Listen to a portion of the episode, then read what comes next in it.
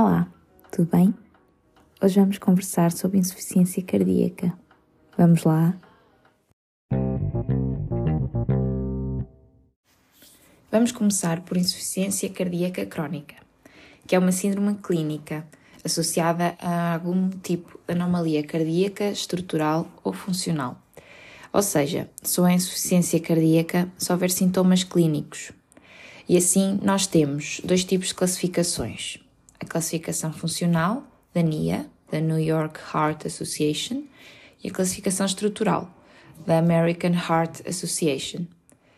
Ora, na NIA temos os quatro estádios: a doença cardíaca sem limitação funcional, ligeira limitação da atividade física, limitação marcada da atividade física e, por último e mais grave, a incapacidade de realizar qualquer atividade física sem desconforto. Na classificação estrutural também temos quatro estadios, mas é, tem a ver com a se há ou não doença estrutural e se há ou não sintomas. Logo, o primeiro é doentes em risco de virem a ter doença estrutural, depois são doentes assintomáticos com doença estrutural, em terceiro, doentes com sintomas e com doença estrutural, e por último, quando a insuficiência cardíaca é refratária. Qual é a etiologia de insuficiência cardíaca crónica? Dividimos em três grandes grupos: doença do miocárdio, que é a principal, sobrecarga de pressão e volume e as arritmias. Quanto à doença do miocárdio, a principal causa de insuficiência cardíaca nos países desenvolvidos é a doença cardíaca isquémica. Logo, mesmo que não haja nada na história clínica que aponte, nós temos sempre que excluir se há comprometimento coronário.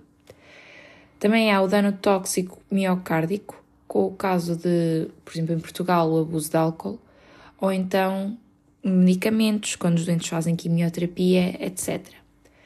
Pode ser dano imunomediado ou inflamatório, como é o caso da doença de Chagas, principalmente no Brasil, e depois as causas mais raras, quando é invasão do miocárdio por doenças infiltrativas, como a amilose, distúrbios metabólicos, quer sejam hormonais ou nutricionais, e quando há anomalias genéticas, a cardiomiopatia dilatada, a hipertrófica, etc. Quando entramos na subcarga de pressão e volume, temos a hipertensão, o, há uma entidade que é a cardiopatia hipertensiva por sobrecarga crónica de pós-carga, ou seja, em doentes mal controlados. Depois os defeitos valvulares e miocárdicos, principalmente quando são moderados e graves, e a doença que está mais frequentemente associada são as estenoses aórticas patologias pericárdicas e endomiocárdicas, estados de alto débito, mas anemias graves, a gravidez, ou então sobrecarga de volume, quando há insuficiência renal. As arritmias são curiosas porque, tratando as arritmias, se não houver danos irreversíveis, conseguimos reverter a disfunção cardíaca, como é o caso das taquiarritmias e das bradiarritmias. Algo importante é que a insuficiência cardíaca crónica classifica-se em fenótipos. O que é isto? Usamos um parâmetro funcional, que é avaliado no exame básico, como é o caso da ecocardiografia, que é a FEV, a fração de ejeção do ventrículo esquerdo, e agrupamos em três grupos. E por que é que fazemos isso? Porque, embora a causa seja igual, o tratamento é diferente para qualquer um destes grupos. Por isso, nós temos o grupo em que a fração de injeção está reduzida, que é quando a FEV é inferior ou igual a 40%. Temos quando a fração de injeção está ligeiramente reduzida, que é quando a FEV se encontra entre 41% e 49%. E temos quando a fração de injeção permanece preservada, quando a FEV é maior ou igual que 50%. Quais são os fatores de risco? Os fatores de risco são variados, mas os mais importantes são a história de doença coronária, mesmo que seja apenas um típico ANCOR, hipertensão, radiação e cardiotóxicos e os diuréticos. Os diuréticos não são bem fatores de risco, são mais fatores de elevada suspeição de insuficiência cardíaca, porque habitualmente nós damos diuréticos a pessoas que tenham sintomatologia de congestão, nem que seja só um edema das, dos membros inferiores. Por isso podem estar a mascarar uma insuficiência cardíaca. Quanto à clínica, temos sinais e temos sintomas. Os sintomas é o mais comum é dispneia, especialmente com o esforço, por incapacidade de débito cardíaco de acompanhar as necessidades metabólicas. A ortopneia e a dispneia paroxística noturna. São diferentes os mecanismos fisiopatológicos. A ortopneia é quando o doente não tolera a posição do cúbito, ou seja, o doente deita-se, todo o sangue que está no meio intravascular nas veias dirige-se para o tórax, aumenta a pré-carga e sobrecarga o coração. E o coração ainda fica mais insuficiente, por isso o doente vai ter uma dispneia imediata. Ele deita-se e levanta-se logo a seguir porque diz que não consegue respirar. A dispneia paroxística noturna. O doente inicialmente tolera o decúbito, mas acaba por acordar na meia da noite com dispneia. Os doentes andam o dia todo de pé e a gravidade empurra o líquido intravascular para os membros inferiores. E depois a pressão intracapilar vai subir e vai haver edema. Quando o doente se deita, a gravidade deixa de atuar. Então, a pressão intracapilar diminui, logo a pressão oncótica é alta e os edemas são reabsorvidos vai aumentar brutalmente o líquido intravascular, logo aumenta a pré-carga e aumenta a quantidade de líquido que vai chegando ao tórax durante a noite. Daí o doente acordar a meio da noite com dispneia. Também podem ter cansaço fácil, edemas das posições dependentes e, por congestão em vários órgãos, podem ter saciedade precoce, tosse noturna ou pieira, urinar mais à noite, ficarem confusos com alterações do estado mental Quanto aos sinais, os sinais, como nós sabemos, são coisas que nós temos que objetivar. Pode ser por aumento da pressão venosa jugular, pode haver o som, o S3, que é sinónimo de patologia valvular, pode haver impulso apical deslocado, ou seja, a patologia estrutural de base, ganho de peso recente, crepitações bibasais, sinal de congestão, pulso irregular, por exemplo, uma FA, e a patomegália ou ascite, que é quando há acumulação de líquido na zona abdominal. Como é que se faz o diagnóstico? Primeiro temos que suspeitar de insuficiência cardíaca e procuramos os fatores de risco, objetivamos os sinais e os sintomas e fazemos sempre um ECG. Cardiologia não é cardiologia se não houver um eletrocardiograma. E este eletrocardiograma funciona tipo rastreio, porque pode ajudar a inferir a etiologia. Pode ser uma fibrilação auricular, pode ser causa ou consequência da insuficiência cardíaca. Pode haver sinais de infarto agudo prévio, por exemplo, as ondas Q, que são de fibrose. Pode haver doenças do sistema de condução, pode haver hipertrofia do ventrículo esquerdo, pode haver QRS largos. O ECG permite-nos fazer uma espécie de um rastreio, porque o doente, em princípio, para ter sinais e sintomas de congestão, vai obrigatoriamente ter uma patologia estrutural que se pode ver no ECG. E depois, em primeiro lugar, faz-se a medição dos peptídeos natriuréticos. Sempre. As guidelines preconizam isso. Como têm um elevado valor preditivo negativo, se forem negativos ou normais, permite excluir o diagnóstico. Se estiverem aumentados, passamos para a ecocardiografia, que é o exame confirmatório, pois permite-nos determinar o fenótipo, ou seja, ver se a febre está reduzida, minimamente reduzida ou preservada. Assim, nós conseguimos determinar a etiologia e iniciar diagnóstico. Há é uns exames especiais que se fazem em circunstâncias específicas, como é o caso da ressonância magnética cardíaca, usamos quando não se consegue ver bem na ecocardiografia, ou então os doentes que têm cardiopatias congénitas complexas. Ataque cardíaca, que primeiro fazemos sem contraste para calcularmos o score de cálcio e depois é que damos contraste para ver se há doença coronária. É basicamente uma, um cateterismo não invasivo. E depois a coronariografia, em todos os doentes com, insuficiência cardíaca que tenham suspeita de doença coronária. Existem exames ainda mais raros, como é o cateterismo cardíaco direito, que é para excluir a hipertensão pulmonar, a biópsia endomiocárdica, que usamos naqueles doentes, é muito raro, mas usamos naqueles doentes que têm uma insuficiência cardíaca rapidamente progressiva. E apesar de estarmos a dar o tratamento standard, os doentes continuam a piorar. Como é que nós prevenimos a insuficiência cardíaca crónica? É basicamente o que se faz nos cuidados primários diariamente. Otimizamos o tratamento da hipertensão, tratamos a obesidade, implementamos estatinas, Em diabéticos tipo 2, iniciamos tratamento com os inibidores da CGLT2. Preconizamos a cessação tabágica alcoólica e em doentes que tenham disfunção sistólica do ventrículo esquerdo, podemos iniciar IECAS, que são modificadores de prognóstico. Entrando agora no grande grupo, que é a insuficiência cardíaca de ferro reduzido. Habitualmente, para se desenvolver, tem que haver uma agressão ao coração, que vai prejudicar a função sistólica e vai deprimir a frequência cardíaca.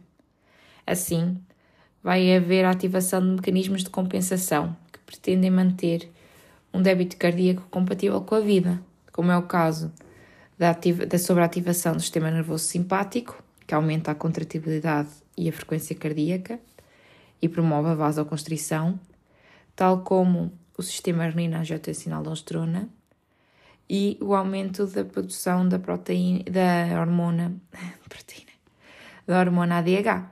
Ou seja, vamos vasoconstruir e aumentar o volume em circulação. Se as pessoas não forem tratadas, estes mecanismos de compensação a longo prazo tornam-se prejudiciais porque vão agravar o remodeling ventricular e aumentar a deterioração sistólica. Como é que tratamos? Em primeiro lugar, se o doente estiver congestivo, podemos usar diuréticos de ança, principalmente a furosemida, endovenosa, na dose mínima. Se mesmo assim se mantiver hipervolémico, pode-se fazer o bloqueio sequencial do nefrónio, que é basicamente associar outro diurético com um mecanismo diferente. Depois, a insuficiência cardíaca tem quatro pilares de tratamento que se dão a todos os doentes e tentamos sempre titular até à dose máxima tolerada. E são beta-bloqueantes, pode ser qualquer um, mas temos maior evidência do metoprolol, carvedilol, bisoprolol, nebivolol nos idosos. Se a insuficiência cardíaca for aguda, nós temos que tirar o beta-bloqueante. Segundo pilar, IECAS ou o chamado ARNI, que é o salcobitril valsartã. O salcobitril valsartã é mais eficaz que os IECAS. Temos é que ter cuidado com a hipotensão, com o agravamento da função renal e com uma possível hipercaliemia. Os IECAS é, funcionam como classe, é indiferente qual nós usamos, e estão contraindicados em grávidas, em doentes com tosse seca persistente, com história de angioedema, hipotensos, hipercaliémias. E os áreas não demonstraram diminuir a mortalidade. Terceiro pilar, antagonistas dos receptores dos mineralocorticoides, que é como quem diz, espironolactona porque tem menos efeitos secundários e o principal é a ginecomastia nos homens. Cuidado com a hipercaliemia e com o agravamento da função renal. E por último, e mais recente, os inibidores de CGLT2, principalmente a DAPA e a empaglifosina, e damos em todos, todos os doentes, independentemente se têm ou não diabetes. Se permanecerem sintomáticos, apesar deste tratamento standard, destes quatro pilares, beta-bloqueantes, IECAS ou salcobitril valsartã, espironolactona e inibidores de CGLT2, temos duas opções. Ou passamos para os fármacos de segunda linha, como é a ivabradina, que usamos em doentes que estejam em ritmo sinusal e com a frequência cardíaca elevada, digoxina, que como é ionotrópico e cronotrópico positivo, aumenta a contratibilidade, e vasodilatadores, que se usam pouco em Portugal. Ou então podemos implementar dispositivos os dispositivos pressupõem uma FEV inferior ou igual a 35% e depois olhamos para o intervalo QRS. Se o intervalo QRS for mais ou menos normal, for inferior a 130 milissegundos, colocamos um cardiodesfibrilhador, um CDI, porque está a fazer sing-sing do ritmo cardíaco de forma contínua e depois desfibrilha se detectar arritmias ventriculares potencialmente fatais e é usado em prevenção primária, neste caso, ou então em prevenção secundária, quando um doente recupera uma arritmia com instabilidade hemodinâmica e queremos ter a certeza que não corre o risco de a ter novamente e de poder ser fatal. Se o QRS for aumentado, se for superior a 130 a 150 milissegundos, o que é que nós fazemos? Não é que o CDI não seja benéfico, mas nestes casos é melhor colocarmos um cardio ressincronizador. Porquê? Quando o QRS está assim tão aumentado, quer dizer que há uma desincronização da contração ventricular. E que isso vai agravar a função sistólica, porque os ventrículos têm que contrair sincronizados. Por isso, um cardiorsincronizador faz pace de ambos os ventrículos e sincroniza a sua contração, melhorando a função sistólica. Qual é o pormenor? O doente tem que estar em ritmo sinusal, não pode ter estas arritmias. Quanto aos CDIs, um pormenor importante é que no caso dos doentes que tenham doença cardíaca isquémica, se estiverem hemodinamicamente instáveis e apresentarem algum tipo de arritmia fatal, depois das primeiras 48 horas, colocamos o CDI no internamento. Se não, esperamos 40 dias até colocar o CDI, porque o miocárdio, após o infarto, fica atordoado uns tempos. E então queremos ter a certeza, se o doente não correr risco elevado de falecer, queremos ter a certeza que necessita mesmo do CDI. Eh, quanto à insuficiência cardíaca do, com a febre ligeiramente, minimamente reduzida, na prática nós tratamos como os doentes que têm febre reduzida. No benefício dos fármacos é que é menor.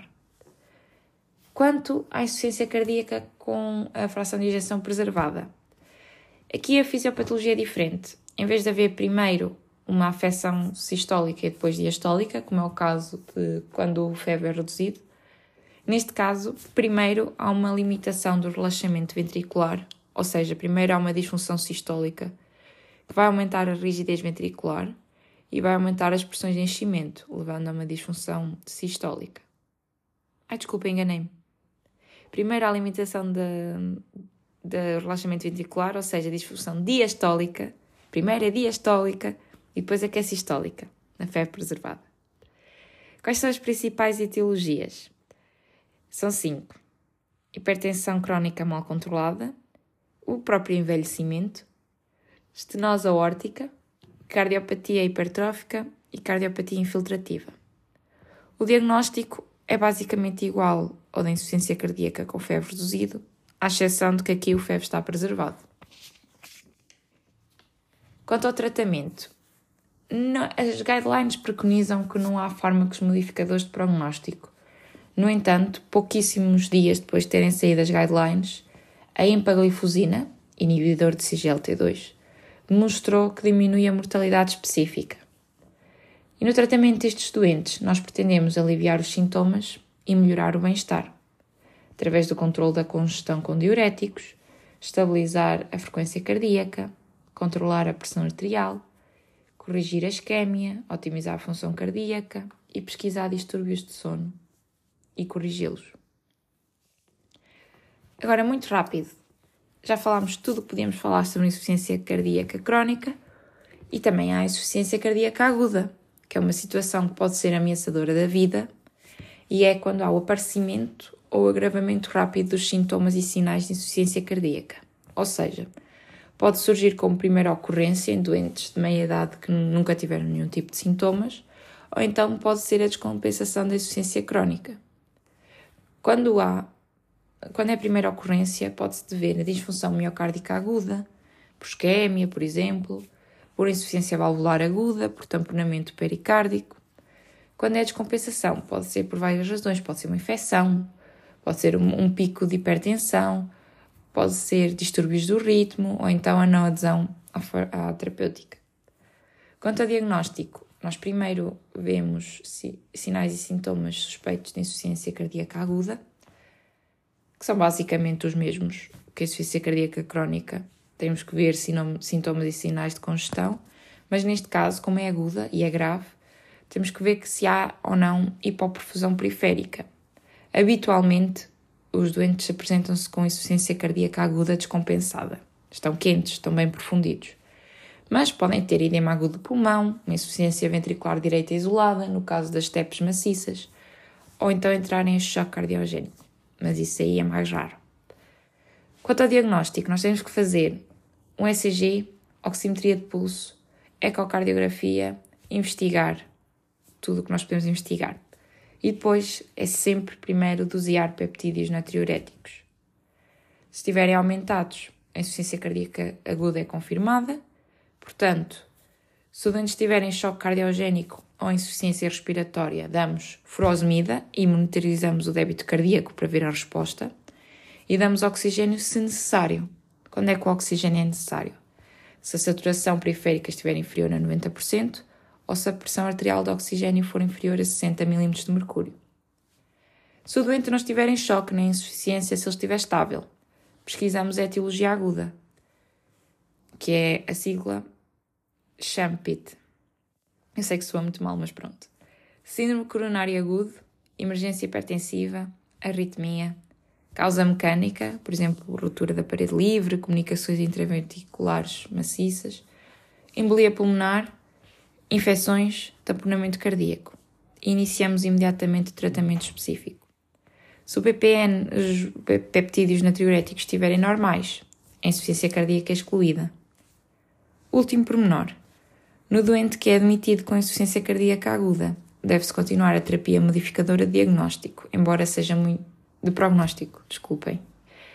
Embora seja muito difícil porque habitualmente os doentes estão hipotensos e esta medicação toda, os quatro pilares principais que eles fazem, vão agravar essa situação. Espero que tenham gostado. Beijinhos.